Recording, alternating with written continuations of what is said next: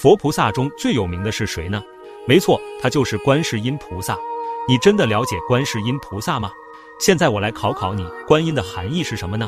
观音菩萨又被称为观世音菩萨。传说菩萨曾发愿，众生遇到了苦难，只要能一心称念观世音菩萨的名号，他就能及时观其音声。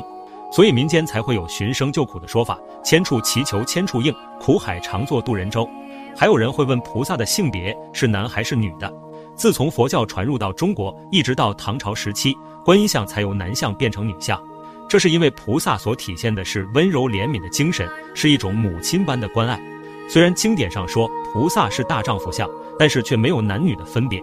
那么菩萨又是怎么救度众生的呢？他的全称是大慈大悲救苦救难广大灵感观世音菩萨。经常有人向菩萨许愿，比如求平安、求事业、求姻缘、求生子。